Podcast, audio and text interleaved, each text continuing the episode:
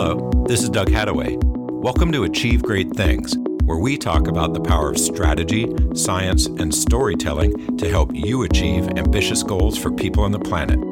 Dan Pink is a best selling author who has opened millions of minds to insights from science that can help us be better leaders, managers, and marketers, and also healthier, happier people. His most recent book is called The Power of Regret. We all have regrets, though we often think it's best not to. Dan has studied the science and conducted original research, collecting regrets for more than 24,000 people in 110 countries. Like his other books, The Power of Regret challenges conventional thinking. It offers science based insights and ideas you can put to use right away. In this episode of Achieve Great Things, we talk with Dan Pink about the power of regret and how to transform our regrets into a force for good in our lives and the world.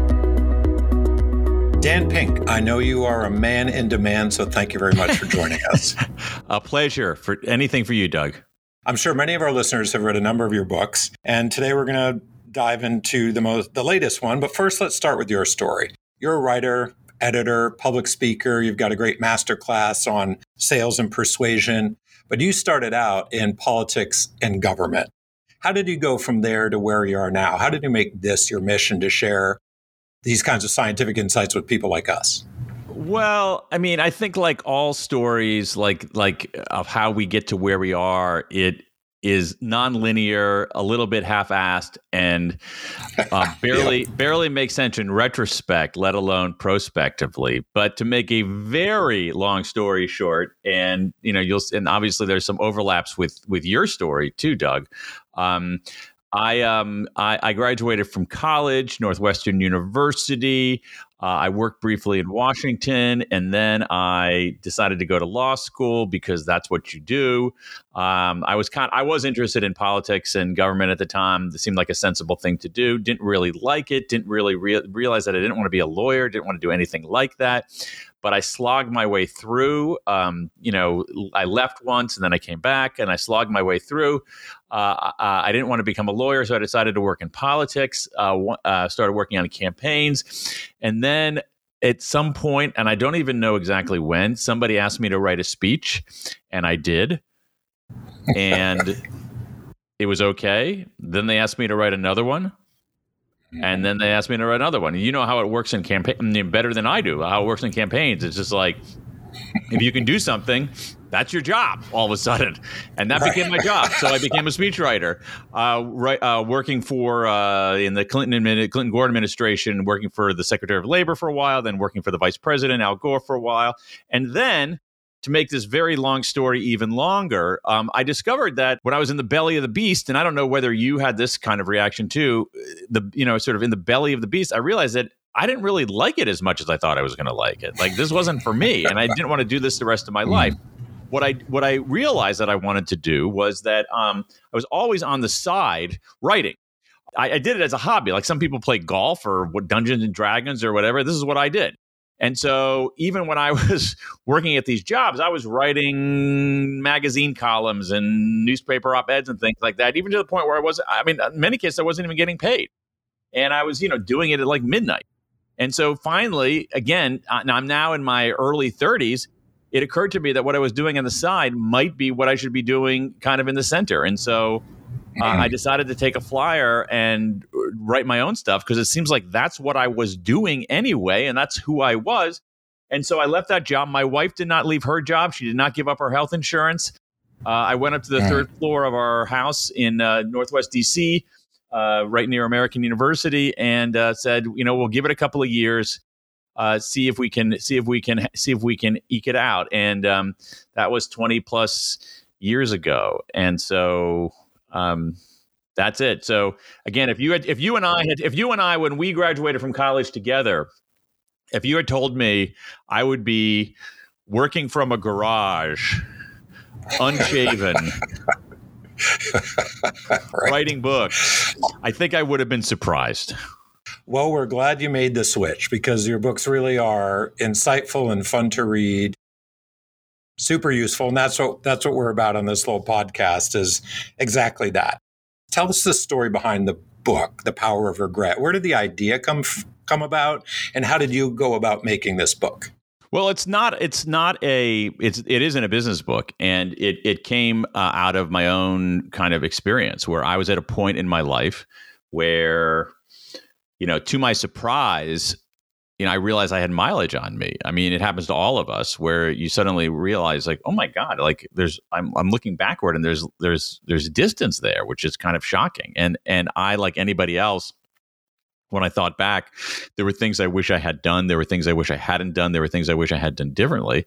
Uh, it's kind of an unpleasant feeling. Um, and I knew that nobody wanted to talk about it.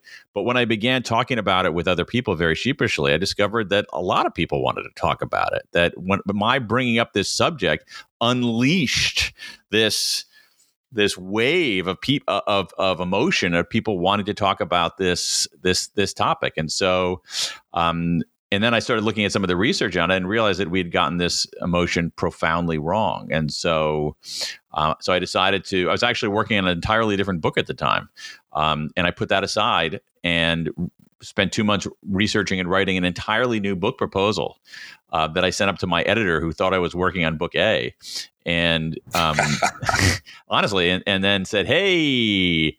I think I might want to do this instead. And against his better judgment, he agreed with me. And you conducted your own research. Oh yeah, so so to get it, so so to do, do the research, yeah. Thanks for asking that. I appreciate that question because, you know, I do think that in in in nonfiction books, particularly nonfiction books that are about ideas, I think it's really important for readers to scrutinize how does the person making these claims know what they're talking about. Um, and so I like to show my work. So I did three pieces of sort of three. The, the, the research in this book on regret stands on three different legs. One is uh, existing science in, on this emotion, science from um, uh, cognitive science, uh, some neuroscience, a lot of social psychology, some developmental psychology. I also did, and this is actually I didn't ever thought about this until just now. My our political background might have helped me out on this. Is that I did a my own uh, pu- very large public opinion survey uh, the largest American. Mm-hmm. The largest uh, uh, survey of American attitudes on regret ever conducted. And It was a very good survey. We spent,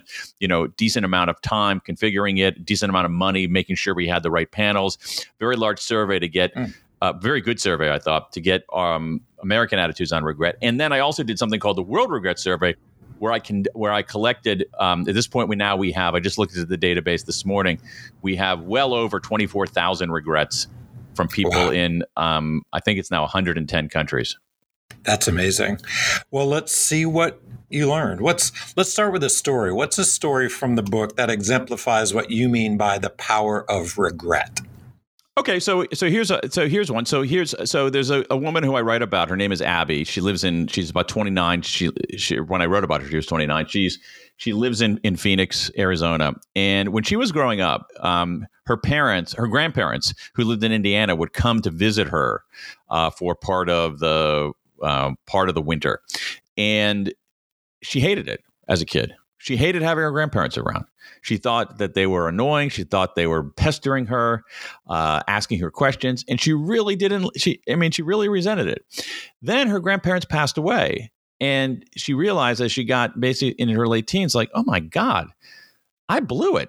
I didn't hear anything about their lives. I didn't hear anything about their stories. Um, I didn't get to know them. I didn't know what they were about and she felt really bad and that's the thing about regret is that here, here's the thing regret makes us feel bad regret makes us feel bad that's essential to understand but by making us feel bad it can if we treat it right it can clarify what we value and instruct us on how to do better. And so what we what she was mm-hmm. saying with that. So what she could have done, what Abby could have done, is said, "No regrets. It doesn't matter. It's in the past. I can't do anything about it." Bad idea. She also could have said, Oh my God, I am the worst person in the world. I'm a horrible human being. I'm a terrible granddaughter.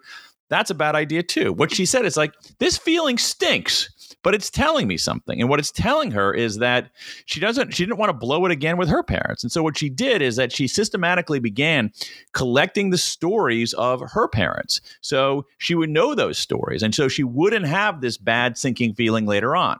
And so here's somebody who takes this emotion and again, instead of ignoring it or wallowing in it, she uses it as a catalyst for deepening her values. The value of love and connection and for doing things better. So she now has these these these stories from her parents that she will have and maybe if she has kids that that her kids will have too forever. So you'd said we'd been getting the emotional wrong. Is that sort of in the I want to live life with no regrets kind of idea? Yeah, well, it's. I mean, I think the aspiration of living life with no regrets is is is okay. Um, what bothers yeah. what bothers me is is is the retrospective look at it. About when you say to people, "Do you have any regrets?" and they say, "No, I have no regrets." I have no regrets, uh, and and the reason they say that I, it's very it's it's quite performative in my view. The reason they say that I, is because they've I think they've been sold a bill of goods. You know, especially here in America, we've been told that we should be positive all the time and never be negative. We should look forward all the time and never look back. And that's a bad idea. That's unscientific. Um, you know, uh, we should be we should have a lot of positive emotions. We should have many more positive emotions than negative emotions. But negative emotions are functional. Negative emotions help us, and and and when we when scientists have looked at our negative emotions, whether it's fear or guilt or anger or or regret the most powerful and potent one seems to be regret there's evidence that it's the most common negative emotion that people experience and we hmm. also have piles of evidence particularly in social psychology that if you deal with your regret properly it helps you a lot because it's there for a reason. Regret is part of our cognitive machinery. It's just a matter of like, what do we do with it? And so, if you process your regret in a healthy way, again, not stewing on it and wallowing in it, but also not saying, I don't care, it doesn't matter, it's in the past. Um, it can help us become better negotiators. It can help us uh, become clearer thinkers and avoid cognitive biases. Uh, it can help us become better problem solvers. It can help us become better strategists. Um, and so what you have here is this. Um, so it's misunderstood in, in, two regards. Number one, it's a it's a very strong signal that we need to listen to.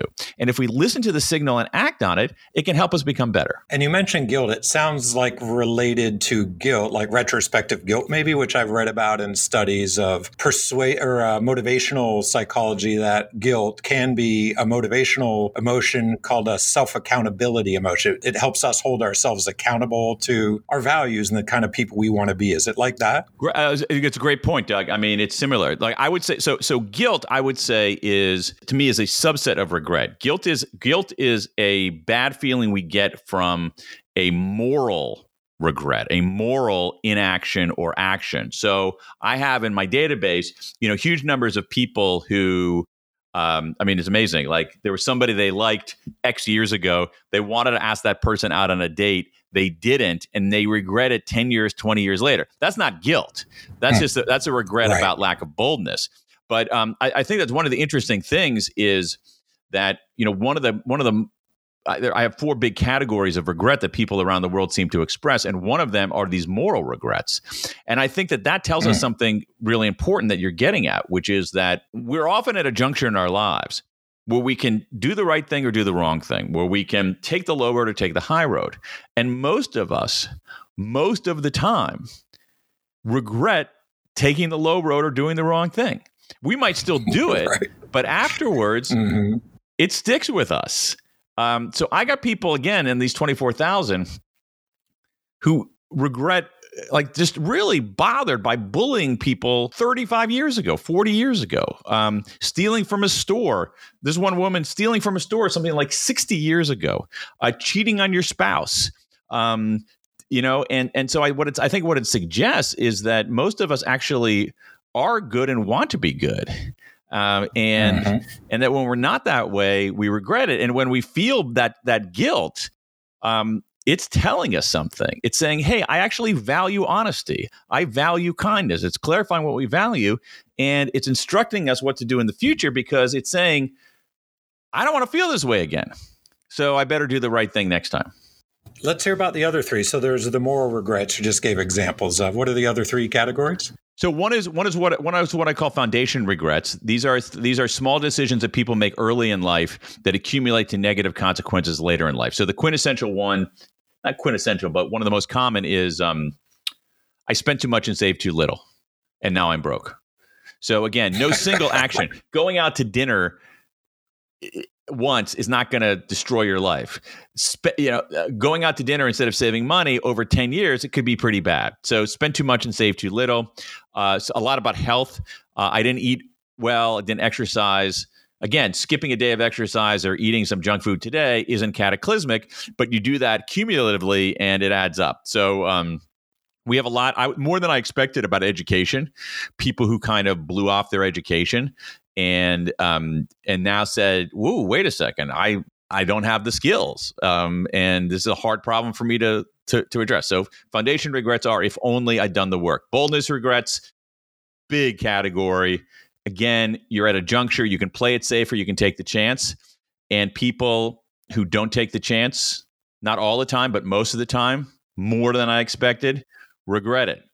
There, pl- there's some people who take the chance and regret it, but for every one of those, I mean, it's 30, 40x people who didn't take the chance. And it doesn't matter the domain of life.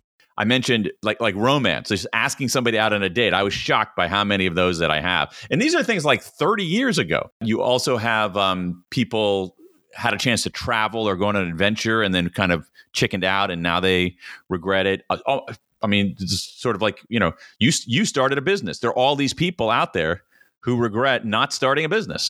Um, and so boldness regrets have only had taken the chance. And finally, connection regrets, which are about relationships um, that were intact or should have been intact.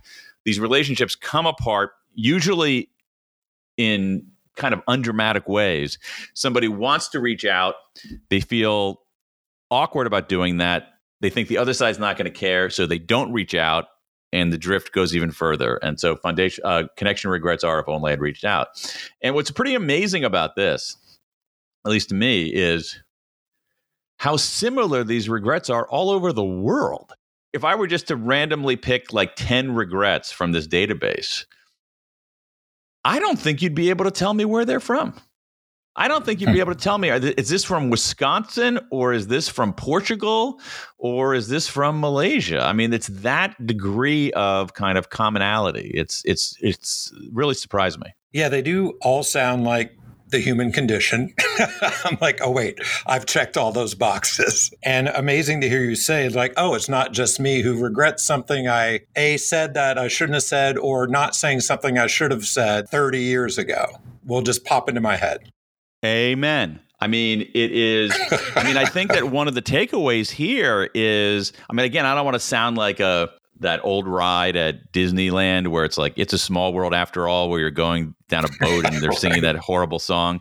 Uh, but yep, there is a lot. It's it's incredible. I mean, there's you know. Uh, for me, I mean, again, as someone who read, I, I read through the first fifteen thousand of these regrets, and I saw myself in many, many, many of them. I mean, you know, um, we we do have this common set of experiences, and this common set of experiences, I think you had the right right phrase. I think this regret teaches us about the human condition. I think that's what it is, and and it's surprising too because we say, oh, I don't want to talk about regret. I don't have any regrets, and yet if we take this emotion and just not get wigged out by it, but just examine it, it's telling us about the human condition. It's telling us what constitutes a good life. Because when people tell you what they regret the most, they're telling you what they value the most. You know, if you, Doug, mm-hmm. have a mm-hmm. regret from yep. something you did or didn't do 30 years ago, that's a very strong signal. Like if I were to ask you, what did you have for lunch last Tuesday? You probably have no idea, right? You, you, like even, you know, last week, you probably made 200 decisions and 199 of them you don't even remember this week. And yet there's certain decisions, actions, inactions from 10 years ago, 20 years. Not only do you remember it, but it makes you feel bad. That's telling you something. Like you got to listen to that. And and I think that that's why again what I'm trying to do in this in this work is kind of reclaim regret and say let's not get wigged out, let's not ignore it, let's not let us bring it down this is like a very, very regret is a very, very strong knock at the door. So answer the door and see what it's telling you. Well, let's let's take it from there. You, in the book, there's a science-based three-step process to transform regret into a force for good. Tell Indeed. us about that. Okay, so the first step is, is is so you can think of it as kind of inward, outward, forward. So inward is, you know, you have a regret, the first step is how do you think about the regret in yourself? And a lot of us, when we make mistakes, screw up, we we our self talk, the way we talk to ourselves, is brutal. Like I mean, I, am a victim. Mm. I, am a I'm a sinner also. I mean, if you were to hear my talk to myself, you would think I was a lunatic. Um, if I were to use my honestly, if I were to use my self talk. Oh, yeah in the workplace. Human condition, right there. Exactly. Yeah. That's exactly it. If I were to use my, but if I, but right. I would never talk to other people the way I talk to myself. And we have research in a field, very fast, a fascinating field called self compassion, that says that's a bad idea. That lacerating self criticism is not a performance enhancer it doesn't it, it doesn't work very well what works better is treating yourself with kindness rather than contempt recognizing as you've already said that our mistakes are part of the human condition and also recognizing we, we tend to catastrophize some of these things. We take a moment in our lives that is that is negative and say that represents the entirety of my life, when in fact it represents a moment in your life. So that's one step. Outward, there's a strong case to be made for disclosure. It's a form of unburdening. It can actually enhance your reputation sometimes. That is, we feel like if we disclose our mistakes or our screw ups or our vulnerabilities, people will think less of us. But in many cases, they think more of us. Uh, and it also it, it has this kind of um, it, it language conver- emotions are are nonverbal. They're they're they're non-linguistic. They're they're vaporous. They're gooey. And if you and they're abstract. And if you, so if you t- take an emotion and write about it or talk about it, you're converting it to something abstract to concrete and that makes it less fearsome. So, and then the final thing is you got to take a step back and draw a lesson from it.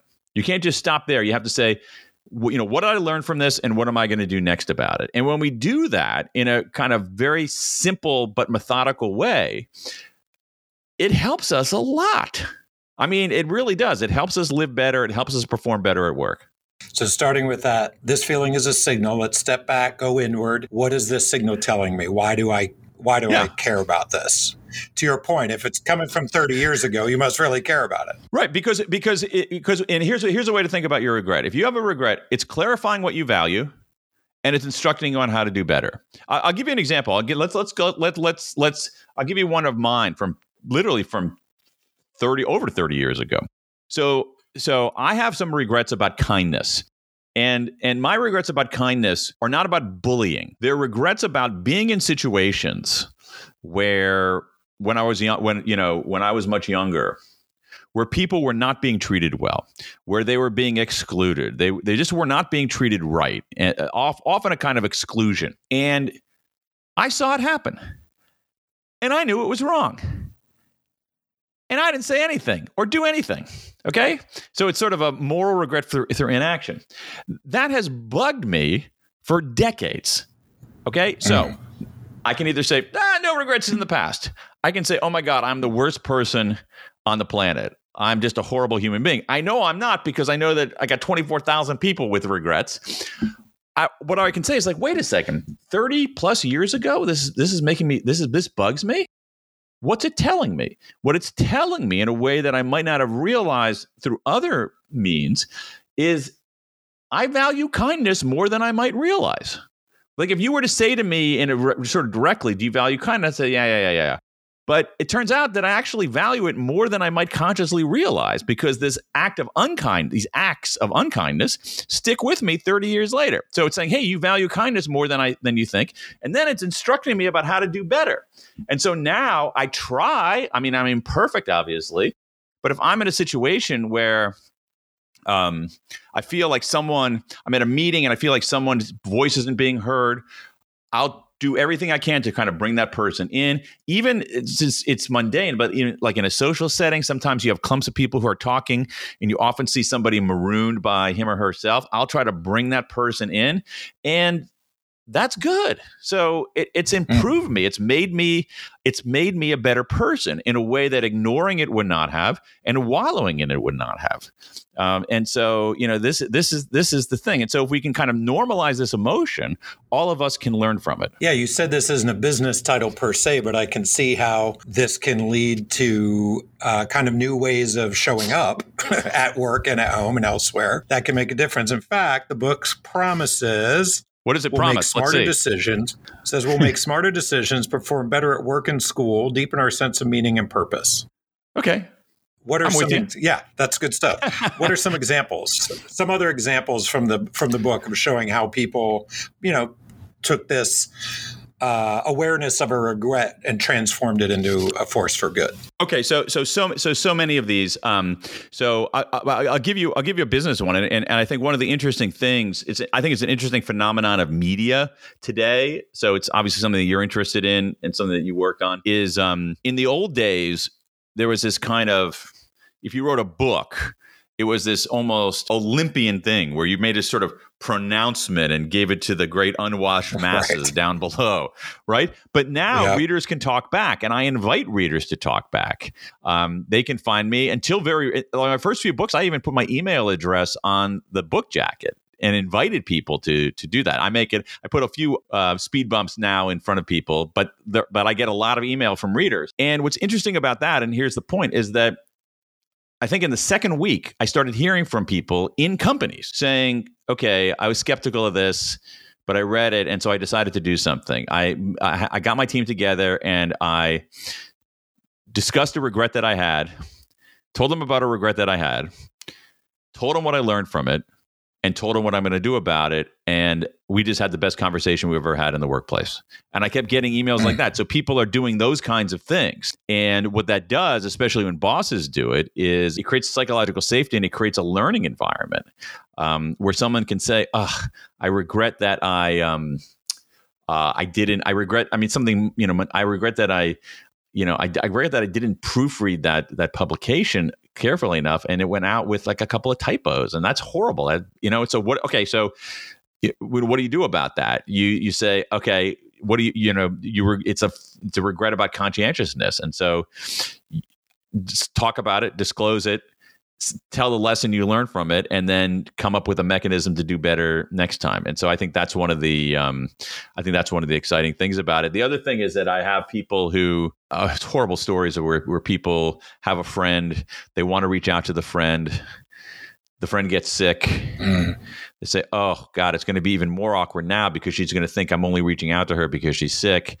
I'm going to wait make it and she waits and waits and waits and then the friend dies. And so the door closes the door closes entirely. There's so many stories about that. And that can be it can be friends it can be parents it can be kids it can be siblings. There are there are a lot of um, a lot of us get to a juncture in our lives where we think should i reach out or should i not reach out?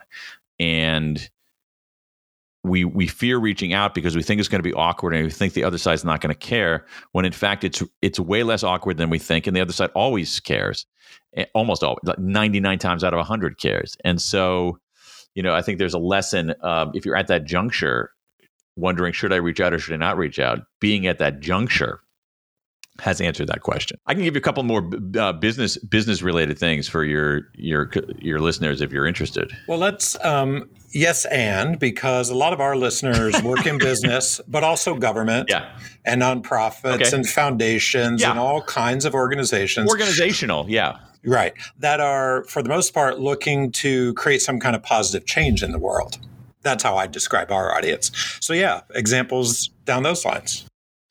So, so I mean, I think that there are all. I think there are all kinds of things that that you can do. Um, I'm, I'm going to give you a few. I want to be, you know, give you some tactical examples here. So, one thing that you can do, um, you know, whatever sector you're in, is uh, it's an idea from Tina Seelig at Stanford University called a failure resume.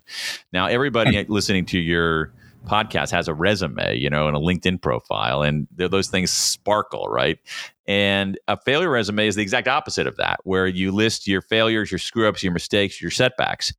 Um, but again, you don't stop there. It's not an exercise in self flagellation, it's an exercise in analysis. And so, one thing I've done this myself, but the, the, the, modest, the more modest way to do this is this um, uh, get a, a, a, a table uh, on a word processing program or a, a spreadsheet and make um, um, you know five boxes and, and and figure out five things that you regret five big mistakes professional regrets mistakes screw ups or blunders okay? Then in the next column for each one of those put what lesson did you, you learn from it? And then in the third column put what you're going to do about it And this is a very, very good technique. Mm. Um, you don't need to show it to anybody necessarily, but it forces you, again, out of this kind of blithe denial, but also this debilitating self criticism and says, I'm just gonna and I'm just gonna analyze that. There's another great decision making tool. It's one of my favorite decision making tools. is from Andy Grove, the former CEO of Intel. Mm-hmm. He said when he was faced with a business decision, this is this is pretty good for for for certain. I think it's very good for leaders. He says when he was faced with certain kinds of business decisions and he wasn't sure what to do, he would ask himself this question: If I were replaced tomorrow, what would my successor do? And he almost always knew. And in almost, in almost in, in, in, in most cases, it was to be a little bit bolder than he was willing willing to be, to make a tougher decision, to be a little bit bolder than he would be, and that kind of self distancing. And we have some very very good research on self distancing. That kind of self distancing can help him, can help leaders make better decisions. Um, and then what's more is that if we know you know, there's a very, very good chance that all your listeners, no matter what their job is, I think we can make a very safe prediction what they're going to regret in 10 years. And it's going to be about foundation, it's going to be about boldness, it's going to be about moral, it's going to be about connection.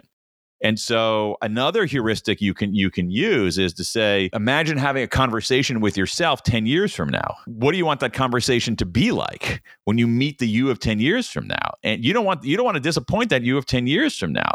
And the truth of the matter is that the you of 10 years from now isn't going to care about most of the things you did and said and the decisions you made.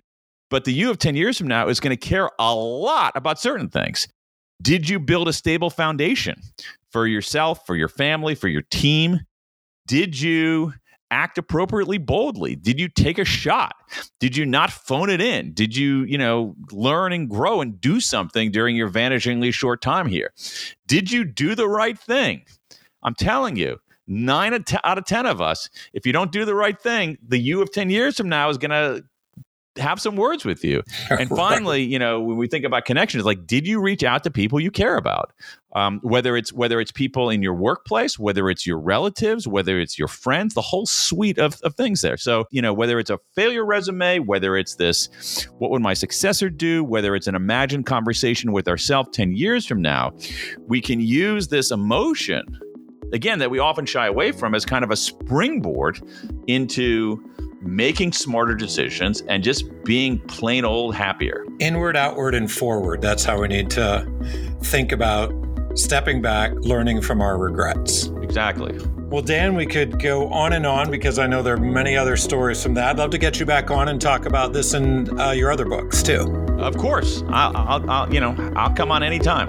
You heard that, listeners. Dan Pink will be back to talk about uh, any number of his books. He's always always fun to talk to, always fun to read, and as you've heard, always super insightful and useful information. So, Dan, thanks a lot. What a pleasure, Doug. Thanks for having me.